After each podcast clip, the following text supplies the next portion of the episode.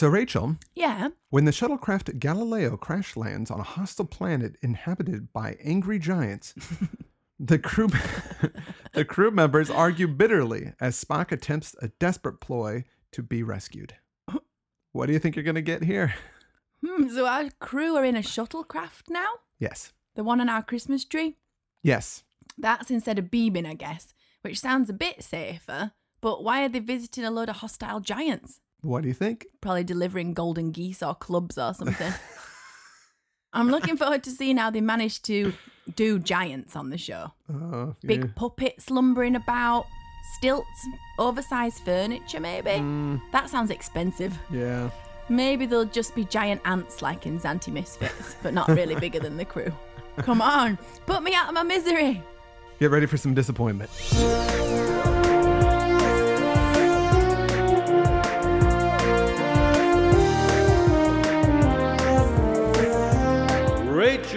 Watches Star Trek. Captain's log, star date 2821.5. En route to Makus 3 with a cargo of medical supplies. Our course leads us past Murasaki 312, a quasar like formation. Vague, undefined, priceless opportunity for scientific investigation. On board is Galactic High Commissioner Ferris, overseeing the delivery of the medicines to Makus 3. That was the captain's log intro to the Star Trek episode, The Galileo 7. I, Chris Lackey, a Star Trek fan, have just watched it with my wife. Rachel Lackey, and I'm watching Star Trek for the first time. My fandom is pending, shall we say? but first, don't forget to head over to Nowhere Streetwear to check out some of the designs there, which are many Lovecraftian sillinesses Yes. and also other things that will appeal to nerds and sci fi geeks and the like. Yes, I, it appeals to me. I want all of them. And I seem to remember somebody saying that they were going to get me a shirt. Uh, yeah, I just been talking to Clyde about that actually. Oh. Yes, it's going to be realized, but which one do you want? Oh, God, there's so the many good ones. Innsmouth whiskey one? Oh, that's a good one. Yeah. That's a good in joke for the people that know the story. Yeah, he said it was inspired by your show, HP Oh. Lovecraft Literary Podcast. at hppodcraft.com. wow. Forget HP Podcraft. Go to nowherestreetwear.com and check out these amazing shirts and pick one up. If you know how to spell the word where in two different ways, you'll be able to get to this site. Nowhere with a H, streetwear with an E A in the middle, dot com. Yeah, just like you would think it would be spelled. Nowhere. Nowhere. We're going nowhere to get this streetwear. Just like you think. And with that, let's get into this episode. It opens with Kirk on the bridge. Spock is on a shuttlecraft ready for launch. The director's got a new Steadicam and has told Shatner to never stop walking about. it's quite good. The shuttlecraft is chock full of people, including a few we know Spock, McCoy, and Scotty, but also Lieutenant Latimer, Gaetano, and Boma, with Yeoman Mears. I'm so sick of these characters who just appear as part of the crew and we'll probably never see again. I'm just supposed to accept them and go along with it? Yeah, I mean, I- I guess maybe it's cheaper to have actors one off, you know, so you don't have to hmm. give them a contract or anything.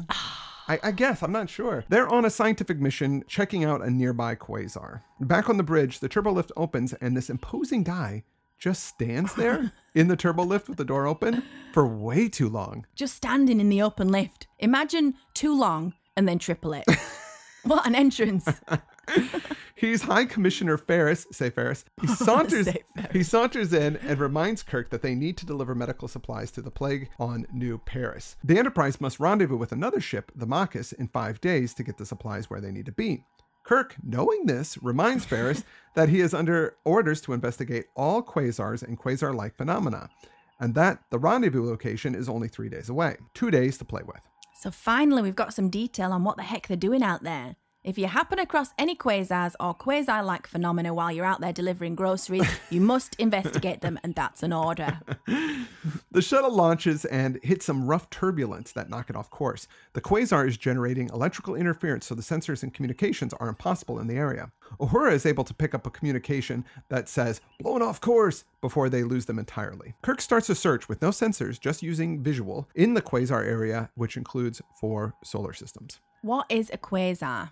These are the facts I've got so far. Uh-huh. I'm scanning all my radars. Well, she said she's from a quasar 40,000 million light years away. It's a distant solar system. I tried to phone, but they don't list them. So I asked her for her number all the same. She oh. said, Step in my transporter so I can teleport you all around my heavenly body. This could be a close encounter. I should take care not to flounder. Sends me into hyperspace when I see her pretty face. Does that help? Well, actually, it seems like you've read my notes. Oh. Does it? Oh, yeah. You know, I'm always incorporating Jamiroquai into this show. oh, God. Back in the 60s, they didn't really know what a quasar was. They detected radio waves of these very small, incredibly bright things, but had no idea what they really were. Quasar is short for quasi stellar object. Which means star like? Yeah. What astronomers think today is that quasars are in other galaxies. At the center of each galaxy, you know this, is a black hole. Hmm. That's what all the spinning around is about. Everything that spins in our galaxy spins around a gigantic black hole at the, at the center. Now, I know you know this. There are about 100 billion galaxies in the known universe. I do not know this. Okay, well, there are. At the center of some of these galaxies are very, very huge black holes that are so big they're shooting out these huge beams of radiation. They're said to have what is called active galactic nucleus. Some galaxies have these, many do not, ours doesn't. The idea that we could go to a quasar, it doesn't really make any sense in Star Trek because the closest quasar to us is 2.5 billion light years away. to give it a frame of reference, our galaxy is 100,000 light years. Hmm. That's quite a lot further. Yes. So we're skipping millions, going straight to billions, really far away. Star Trek in the show, they only cover a small portion of our galaxy. They, when they say warp factor one, it's supposed to be the speed of light, according to later Star Trek shows. They don't really define it in the old series. So when Kirk says, you know, had warp factor one, it would take the Enterprise at warp factor one, leaving Earth 4.2 light years, Proxima Centauri, which is our closest star. Mm-hmm. So that means the Enterprise at warp one, it would take 4.2 years To get there. to get But there. they might not be starting from Earth. of course not. They're not. But, They're never are. but I'm saying that the distances between stars is usually pretty far. Yeah. They have to go much faster than that typically. Star Trek got quasars wrong, but they didn't know what the hell a quasar was in the 1960s. Yeah, so fair play. yeah, but next gen and future Star Trek shows they always have scientific advisors on them to give the most current scientific framing of, of Mm. these things so that they don't make mistakes like this. But then again, science only knows so much and new data is gained every day. A lot of it's just guessing. No, well, not Well, most. Ninety percent of it's guessing. No, they, it's based on evidence, and they take that evidence and then they come to conclusions, or sometimes they don't. They'll just say, "Well, we have this evidence, we don't know what it means," Mm. and that's what happened to Quasar. They're like, "We don't know what this thing is. Maybe it's a star. We don't know." And then Star Trek decided to go, "Well, let's go visit one." Yeah. Yes. And Let's then- see what that would be like. Yeah, but in this episode, the quasar is smaller. It seems to be like a very bright star or a storm or something. At the heart of the space storm is a planet called Taurus 2. And we are two Tauruses. Oh, right, yeah. Taurians. We were both born in, in May. Uh, the Galileo crash lands on the planet Taurus 2. They have fallen out of their non seat belted seats and have a few bumps and bruises, but they are all right. Scotty gets to work right away trying to fix the ship. Latimer and Gaetano are sent out to scout. Did they have seatbelts on passenger planes in the 60s? Apparently, all US World War II planes had them. Yeah. Just looked at a video of 60s people seatbelting up. I mean, why wouldn't they? Yeah, of course. But of course, this is Star Trek of willy nilly beaming and no gloves fame, so no seatbelts here.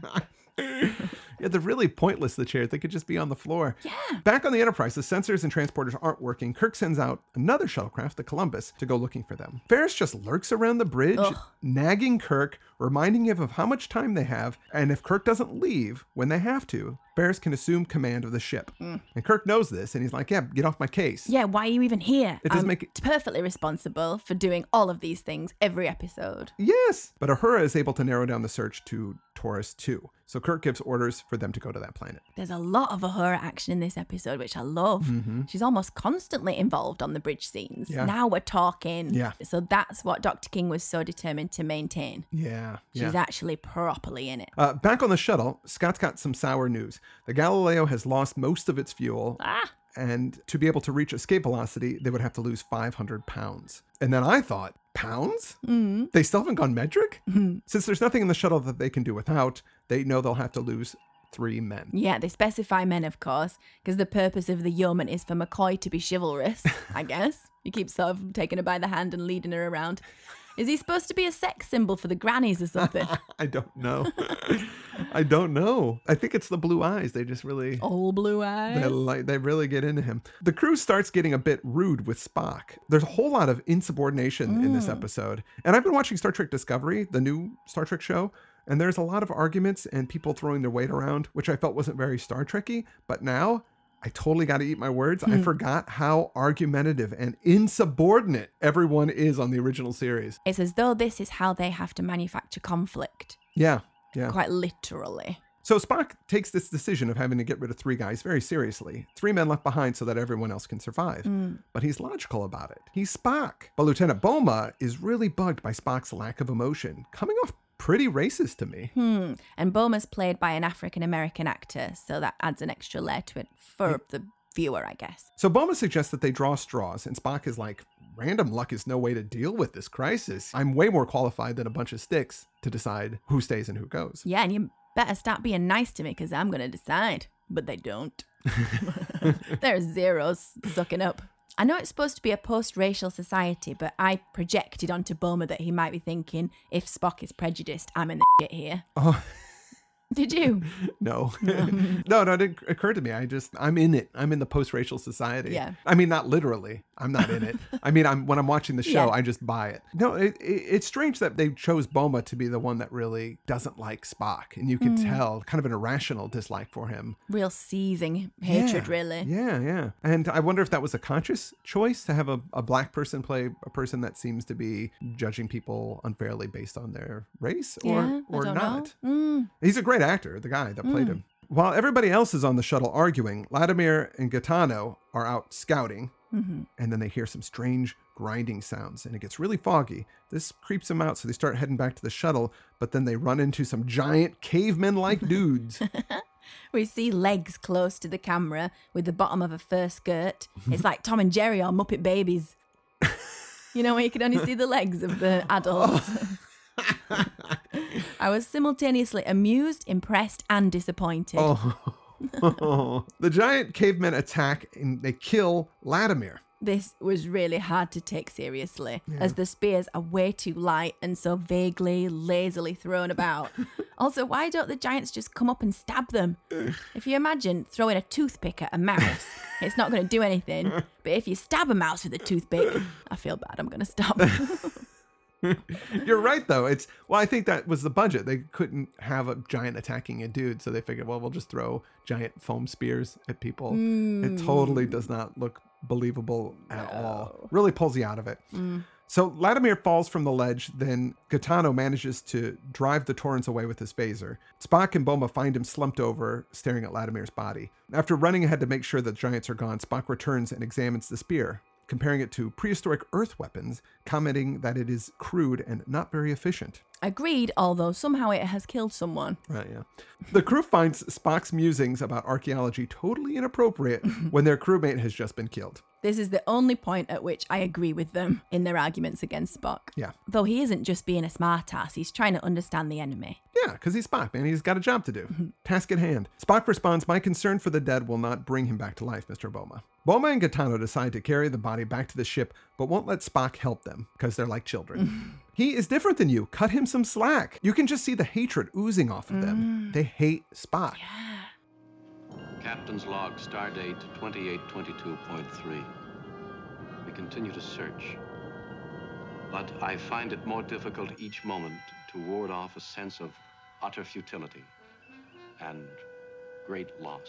So back on the Enterprise, sensors and transporters and communication are still compromised. Kirk orders the Columbus to widen its course. Sulu objects that this leaves significant gaps in the search area, but Kirk notes that this way they will cover most of the area in the time they have. Kirk's making some sound decisions, doing anything he can to rescue his two BFFs before the mean jerk guy forces him to abandon them.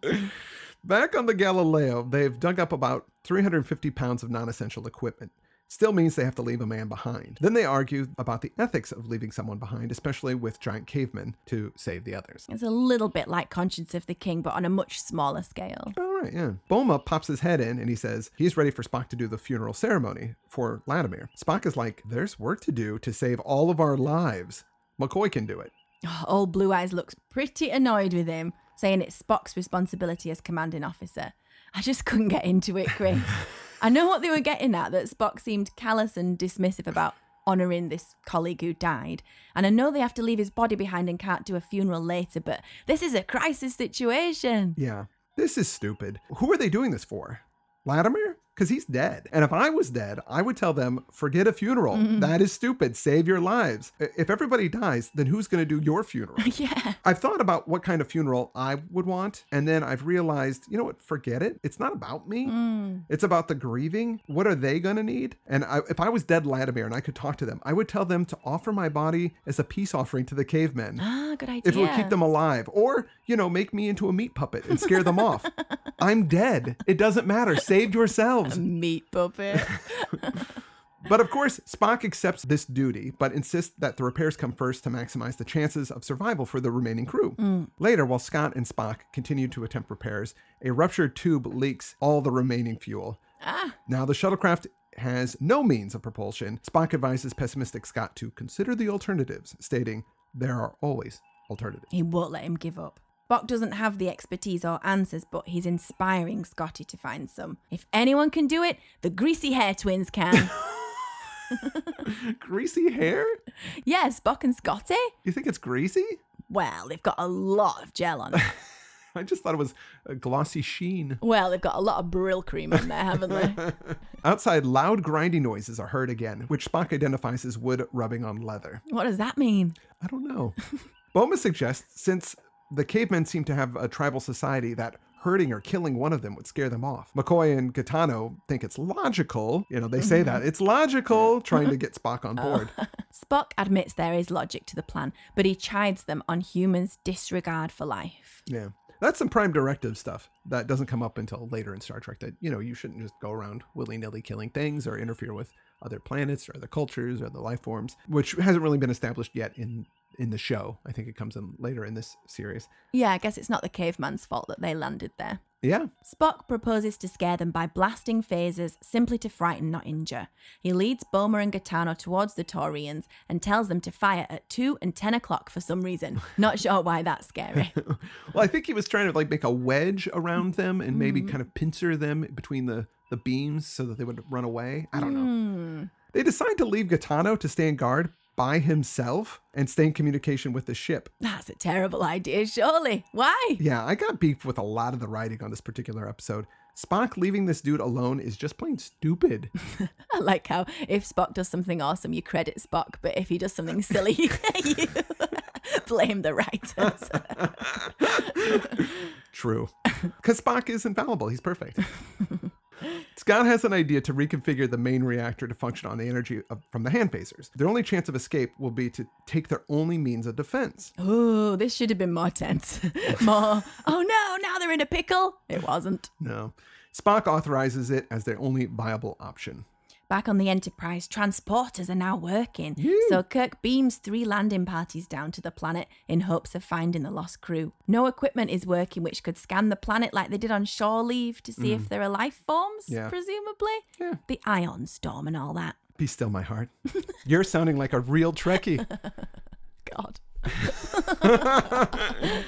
Uh, Gaetano is hit by a large rock, knocking his phaser from his hand. Then he scrambles pathetically up a cliff, but cannot. A giant lumbers in close to the camera, looking really big. The shot switches, so we see the giant caveman bashing something, which we're supposed to imagine is him. This giant is just a normal guy on stilts. Oh, was he on stilts? Yeah, and he's got normal sized arms, which look pretty silly.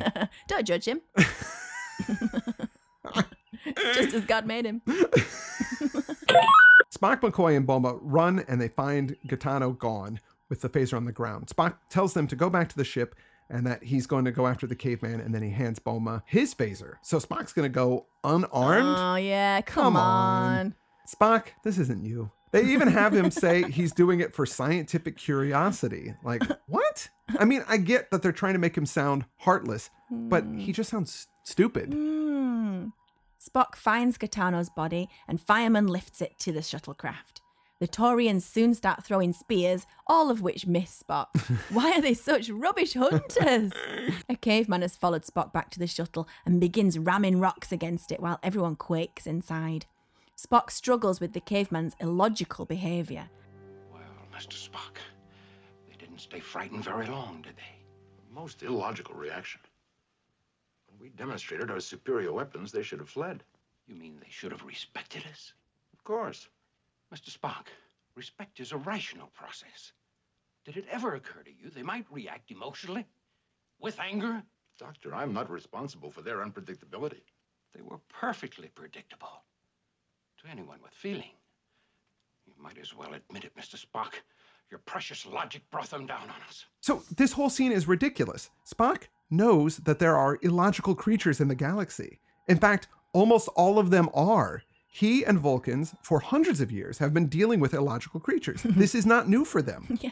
I wouldn't say that any behavior of a lesser ant, like an animal, mm-hmm. their behavior isn't illogical. You can look at animal behavior and understand why they do the things that they do. Mm. So Spock should be able to do that same thing. That, that these people are from a primitive society. This is how they will react and how they'll behave. Mm. Now he could be wrong. He could make mistakes. Mm. It doesn't make sense. He would go, well, they acted in a way that I didn't predict because I don't know the species. I don't know enough about them. I don't have enough data to make sound decisions, but I did my best. He's a 3D chess guy. He's not just going to think if I scare them by my superior weapons, they're never going to attack us again. He's going to think 30 moves ahead. Yeah. Or observe them first. Yes. I, I understand that the scene is supposed to show a weakness in his logic, but it's not logic that's the problem. It's just uh, insufficient data. Spock is better than this. So, what did you think of everyone ganging up on Spock? I thought it was racist and insubordinate. They should all be demoted. Mm. Spock is way too lenient.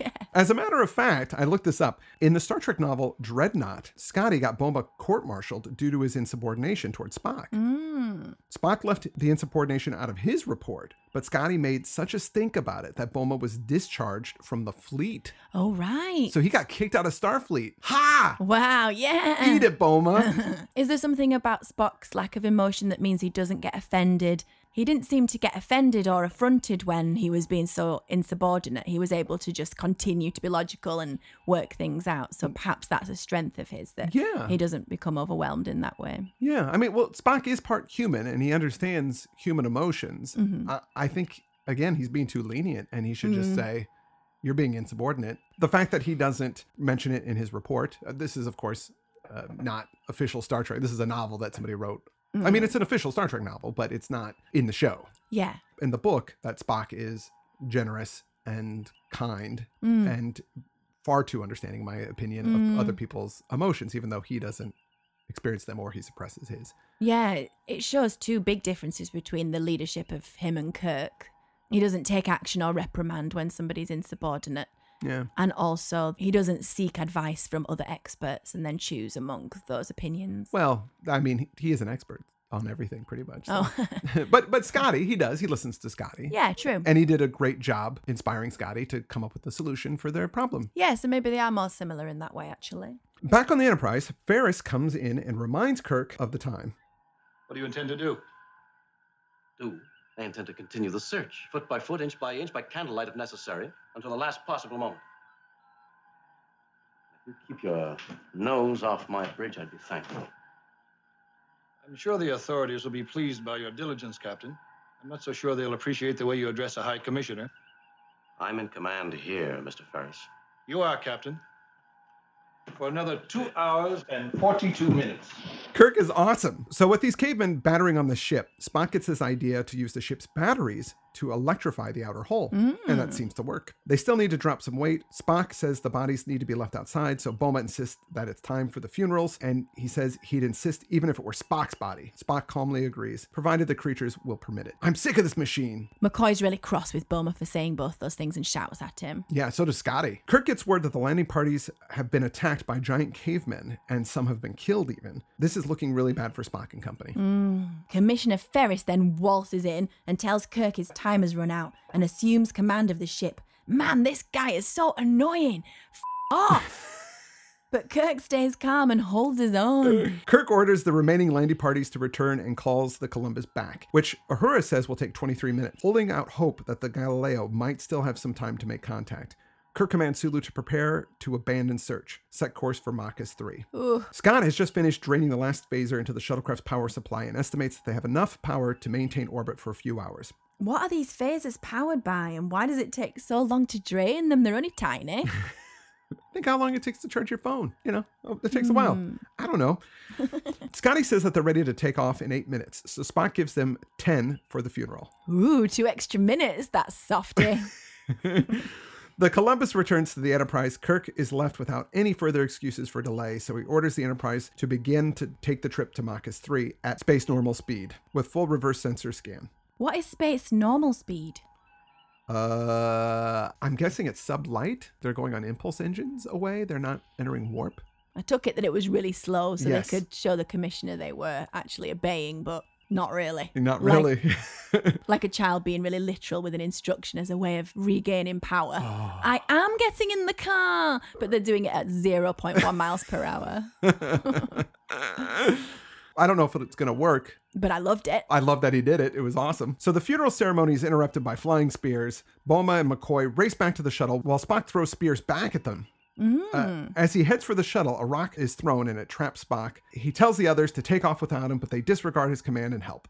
It takes them about 10 seconds to free him from the silly polystyrene rock, which no amount of miming can convince me has him trapped in any way.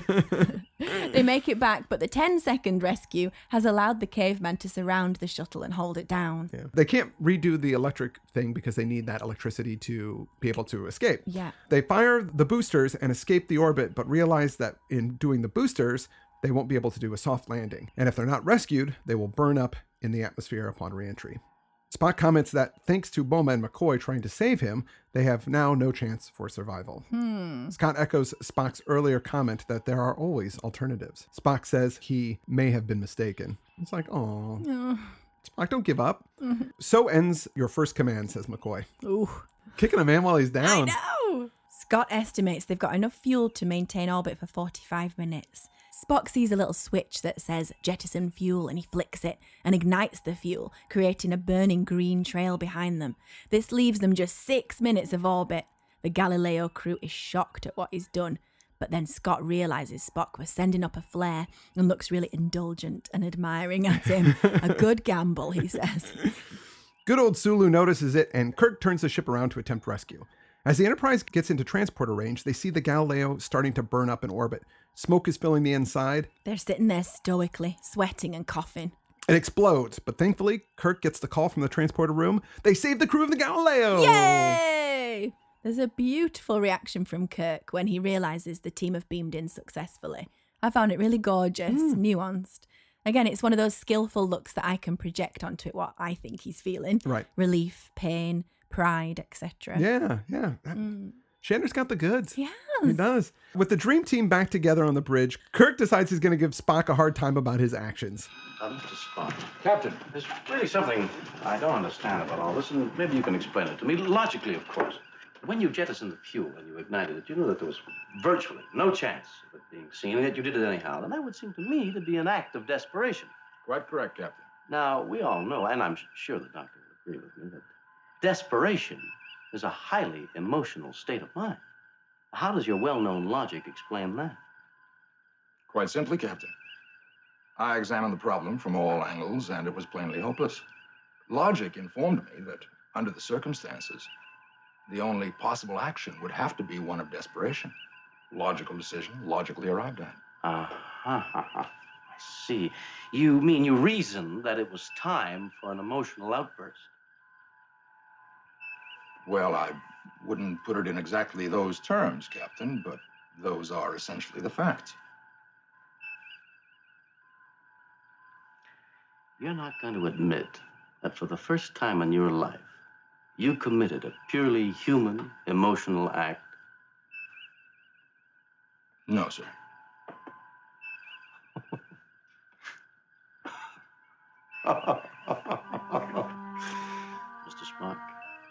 Mr. Spock, you're a stubborn man. Yes, sir.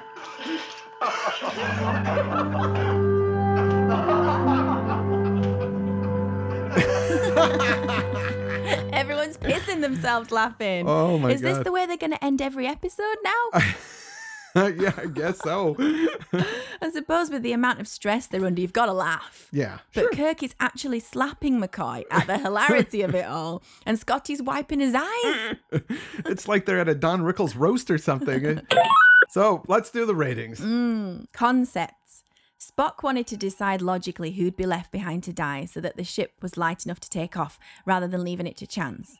They went over and over that, using it to indicate that he's unfeeling a machine, mm-hmm. but he never had to make the decision in the end. Nope. I suppose it was a parallel for the Enterprise's conflicting responsibilities to find and rescue the shuttlecraft crew versus getting possibly life saving medicine to a plague ridden planet in time. Yeah. I felt zero empathy for the plague victims, though, due to hating the commissioner so much.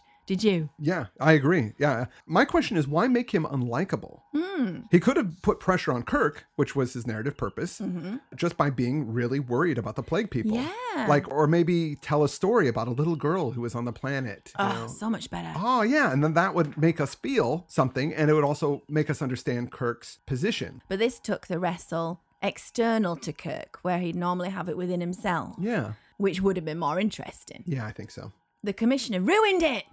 I'm trying not to use sex negative or gender derogatory words, but I think it's hard to think of them. Do you think calling him an ass is okay?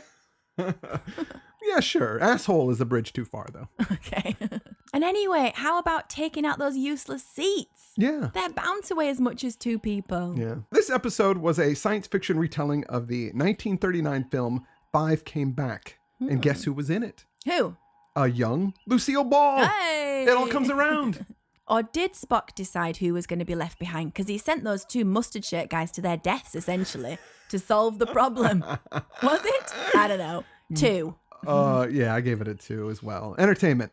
This was a slow cooked, half baked turkey for me. Yeah. It seemed dated and low budget. The overall, repeatedly repeated talk of Spock's logic was so tiresome. Yeah. The tension was non existent, knowing that the main guys would come to no real harm and not caring about the new ones. Yeah. There must have been a way to make the cavemen aliens entertaining, even on a budget. Mm-hmm. Superimposing big shadows onto the rocks or something that felt more convincing, Oh, perhaps. yeah, that would have been cool. It was slow. It felt like that they had time to fill and they just showed people looking around for way too long. I guess it was supposed to build tension, but it was just boring. Just flat somehow. Yeah. There was a real lack of chemistry among the crew on the Galileo, I thought. Two. Two. Sexiness. Points for Kirk and Spock nearly kissing while he busted his balls at the end. Kirk was sexy as usual, and Uhura was doing this leaning over thing with her hand on her hip, All right, yeah. and loads of being efficient and involved. Sexy. Minus points for the jerky commissioner. Four. The uh, latent sexiness of Kirk and Spock is not enough for me. Uhura is a goddess, and for her presence alone, I give it a three. we haven't uh, uh, gave shoutouts to backers uh, in a while, and we need to do so. Welcome, everybody. Thank you so much for joining us. So we're gonna just do a chunk of our new backers right here, right now. We found out a fact about each of these new backers. Melinda Buzzer, she's a dolphin trainer. Robert Anderson, he invented a special kind of porcelain. Frank Bailey makes pancakes that look like Nelson Mandela. Stefan Anundi can lift 500 pounds. Eric Top gets out of bed faster than anyone else in his house. Don Motley is an excellent skier. Ada Terrell has been electrocuted five times. Douglas McNeil once saw an eagle pick up a dog. And who could forget when Kurt Orozco made all his own clothes for a year? Daniel Wiley once jumped a jet ski over a cruise liner. And Ben Dudden created a new invention which involves putting butter, then peanut butter, then almond butter on toast. John Jenkins is a very sensitive person. And a great kisser. What? Hmm? Stuart Moses has played Jesus five times in his life. John F. Rochert once arm wrestled John C. Reilly. James McKellen saw Ghostbusters 15 times when it first came out.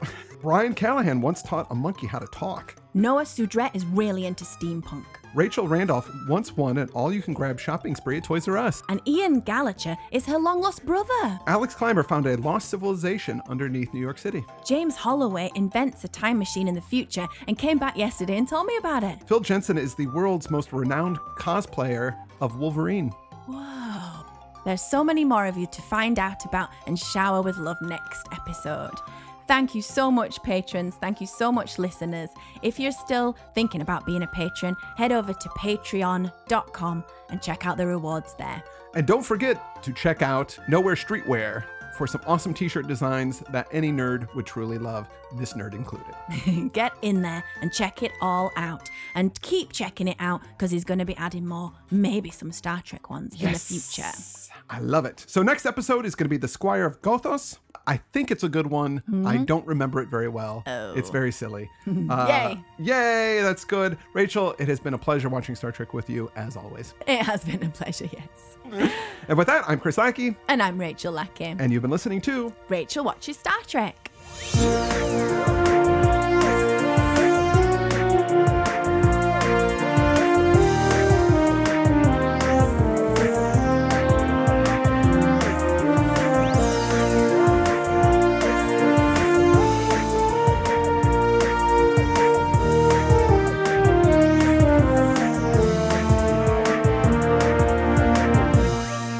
Rachel watches Star Trek.